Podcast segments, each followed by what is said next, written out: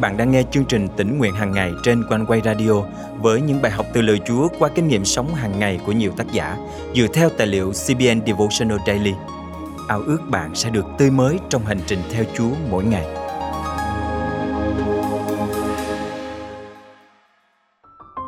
Chúng ta thường tạ ơn khi nào? Thường thấy nhất có lẽ là lúc gia đình quây quần bên nhau trước bữa ăn, hoặc là vào dịp lễ tạ ơn, hoặc ngày cuối năm khi mỗi người thay phiên nhau chia sẻ về điều mình cảm thấy biết ơn. Nhưng bạn có biết rằng việc tạ ơn cũng liên hệ mật thiết đến những phép lạ lớn lao hay không? Đó là những gì chúng ta thấy qua phép lạ của Chúa Giêsu. Hôm nay, ngày mười chín tháng mười một năm hai nghìn không trăm hai mươi hai, chương trình Tỉnh Nguyện Hàng Ngày thân mời quý tín giả cùng suy gẫm lời Chúa với tác giả Sadia Ricci qua chủ đề Tại sao Chúa Giêsu tạ ơn khi làm phép lạ? Có lẽ bạn đã quen với câu chuyện Chúa Giêsu cho năm nghìn người ăn với chỉ năm ổ bánh và hai con cá. Nhưng bạn đã bao giờ nghĩ động cơ thực sự thúc đẩy phép lạ này là gì không? Có phải là do hàng ngàn người đang đói và cần được ăn không? Hay do Chúa Giêsu muốn bày tỏ thần tính của Ngài? Hay là để khen ngợi cậu bé sẵn sàng chia sẻ bữa ăn của mình? Thực ra, khi đọc kỹ hơn, chúng ta thấy rằng cả phép lạ lớn chỉ đơn thuần được gói gọn trong một cụm từ nhỏ. Đó chính là lúc Chúa Giêsu tạ ơn. Giăng chương sáu câu hai mươi ba chép: Nhưng có những chiếc thuyền khác từ Tiberiac đến đậu gần nơi họ đã ăn bánh sau khi Chúa tạ ơn. Không biết bạn thế nào, nhưng chắc chắn tôi sẽ không mô tả phép lạ diệu kỳ này theo cách đơn giản như vậy. Từ phép lạ thậm chí còn không được nhắc đến, bởi vì sự kiện này không chỉ đơn thuần bày tỏ sự chu cấp kỳ diệu của Đức Chúa Trời, mà còn nhằm mục đích khiến chúng ta phải khiêm nhường, nhận biết Đức Chúa Trời là đấng chu cấp của chúng ta. Thật tuyệt vời là đấng chu cấp của chúng ta mong muốn ban cho chúng ta một điều cao trọng hơn nhiều so với bánh. Thức ăn chỉ có thể làm thỏa mãn cơn đói tạm thời. Thậm chí, Ngài còn cảnh báo những ai có cái nhìn hạn hẹp như vậy. Đức Chúa Giêsu đáp: Thật, ta bảo thật các ngươi, các ngươi tìm ta không phải vì đã thấy các dấu lạ, nhưng vì các ngươi đã được ăn bánh no nê. Giăng chương sáu câu hai mươi sáu. Đức Chúa Trời muốn ban cho chúng ta nhiều hơn nữa. Chúa Giêsu nói với chúng ta rằng: Vì đây là ý muốn của Cha ta, tất cả những ai thấy con và tin con thì được sự sống đời đời. Ta sẽ làm cho người ấy sống lại trong ngày cuối cùng. Giăng chương sáu câu bốn mươi. Chúa Giêsu đã hy sinh chính mạng sống Ngài để chúng ta có thể kinh nghiệm niềm hạnh phúc đời đời và sự thỏa lòng vượt trên bất cứ điều gì thế gian này có thể mang đến. Và Ngài đã chứng tỏ rằng Ngài có quyền năng để làm điều đó. Trong các chương tiếp theo, sau khi tạ ơn Đức Chúa Trời xong, Chúa Giêsu đã khiến cho một người tên là Lazarơ từ kẻ chết sống lại. Giăng chương mười một câu bốn mươi mốt đến bốn mươi bốn. Vì vậy, khi bạn và tôi quay quần bên bàn ăn để tạ ơn về thức ăn mà Chúa ban, chúng ta đang tạ ơn không chỉ vì những nhu cầu thiết yếu mà Chúa chu cấp cho chúng ta hàng ngày, mà còn tạ ơn chính đấng chu cấp của chúng ta. Và sự chu cấp lớn nhất từ Đức Chúa Trời là gì? Chính là con Ngài, cứu Chúa Giêsu Christ.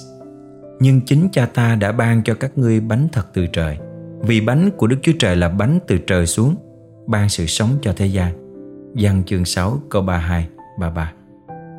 Chúa Giêsu nói về chính Ngài: Ta là bánh sự sống từ trời xuống, nếu ai ăn bánh này thì sẽ sống đời đời. Bánh mà ta sẽ ban cho vì sự sống của thế gian chính là thịt ta. Giăng chương sáu câu năm mươi mốt. Thân mời chúng ta cùng cầu nguyện. Lạy Cha là đấng chu cấp của con. Con cảm ơn Cha nhiều lắm vì tất cả những ơn lành và phép lạ Ngài đã chu cấp trên cuộc đời con. Tạ ơn Chúa vì món quà sự sống đời đời mà Ngài đã ban cho con qua cứu Chúa Giêsu. Con nguyện dùng cả cuộc đời mình để dâng lời tạ ơn đấng hằng chăm sóc con. Con thành kính cầu nguyện trong danh Chúa Giêsu Christ. Amen. Quý tín giả thân mến, Đức Chúa Trời không chỉ ban cho chúng ta thức ăn và những phương tiện thiết yếu trong cuộc sống trần gian, mà Ngài còn chu cấp điều quan trọng nhất là sự sống đời đời trong cứu Chúa Giêsu. Hãy tạ ơn Chúa ngay giờ này về món quà kỳ diệu này.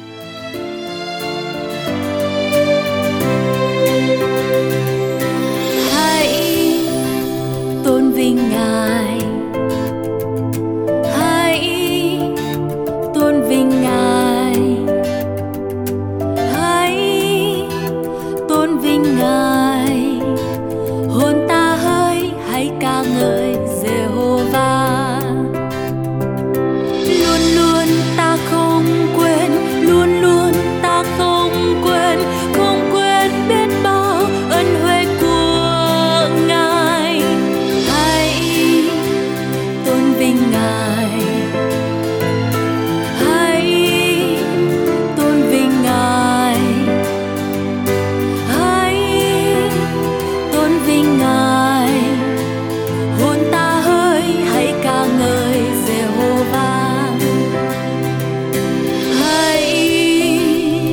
với Ngài.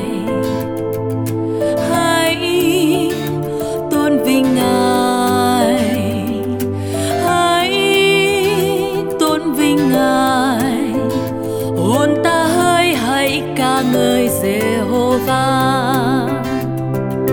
Chính Chúa tha thứ hết tất cả gian ác của Chúa chưa cho ta.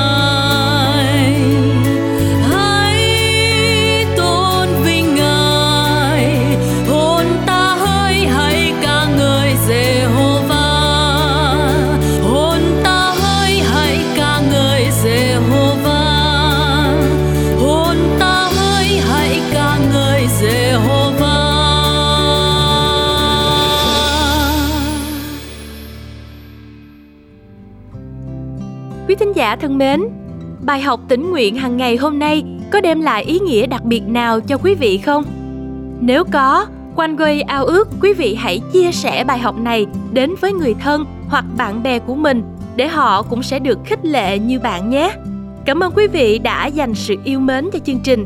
Ước mong qua mỗi bài học sẽ giúp cho đức tin của chúng ta được lớn mạnh trong hành trình theo Chúa. Nếu được khích lệ và muốn góp phần dâng hiến, hãy liên lạc với chúng tôi qua email chia sẻ a m o c quang quay chấm v n hoặc số điện thoại không tám chín sáu một sáu bốn một chín chín. Lời Chúa trong sách Hebrew đoạn mười ba câu năm có chép rằng: Ta sẽ chẳng lìa ngươi đâu, chẳng bỏ ngươi đâu. Hãy luôn dành thời gian với Chúa mỗi ngày để kinh nghiệm sự đồng hành của Ngài trên mọi bước đường. Chương trình thân chào và hẹn gặp lại quý vị vào ngày mai.